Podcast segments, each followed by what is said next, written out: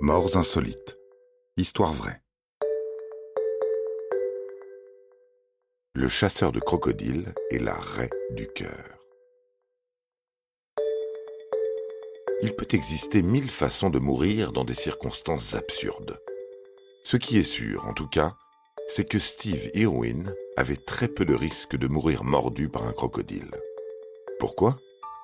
Car depuis sa plus tendre enfance, il grandit entouré de reptiles plus dangereux les uns que les autres. Comme vous le savez, rien ne se passe comme prévu dans la vie.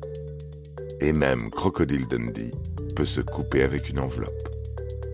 Si, si, je vous assure. Bon, ce n'est pas exactement ce qu'a vécu Steve Irwin, mais nous n'en sommes pas si loin.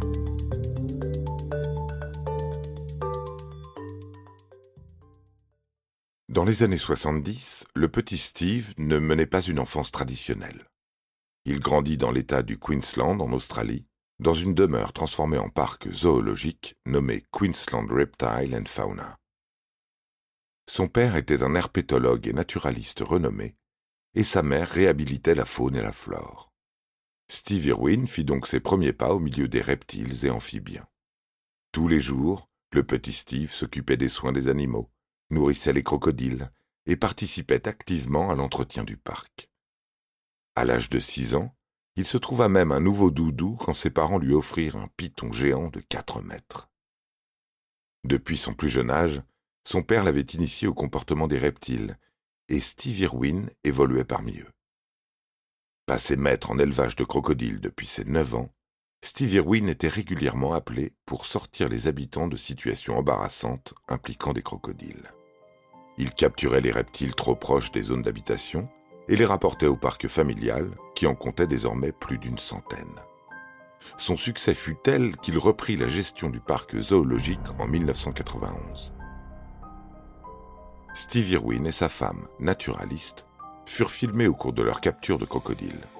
Leur passion commune donna rapidement naissance à des émissions mêlant divertissement et documentaire sur la faune australienne. Le premier épisode du Crocodile Hunter, fut diffusée en 1996, puis l'émission rencontra un vif succès dans plus de 130 pays. Maintenant que vous avez un bel aperçu de la vie trépidante de Steve Irwin, et si nous parlions de sa mort insolite? À trop vouloir titiller les quenottes des crocodiles et dompter les pitons, nous pouvons facilement imaginer que l'homme est mort étouffé, mordu, gobé vivant, voire tout autre destin sordide que peuvent nous réserver les reptiles. Eh bien non. Le 4 septembre 2006, alors que Steve Irwin faisait de la plongée à Bat Reef, un récif corallien au large de Port Douglas dans le Queensland, il fut piqué par une raie. Une simple raie, excepté que celle-ci possédait un dard venimeux et qu'elle le piqua en plein cœur.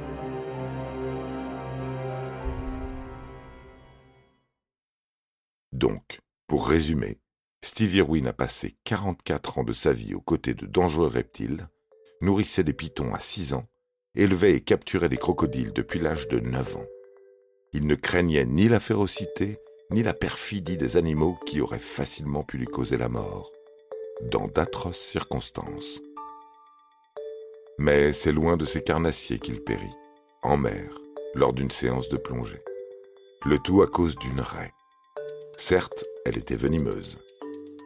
Mais avouez qu'elle devait sembler moins effrayante que ces animaux domestiques. Vous avez aimé cet épisode? N'hésitez pas à le commenter, à le partager et à le noter. À bientôt pour de nouvelles histoires. Studio Minuit, créateur de podcasts addictifs.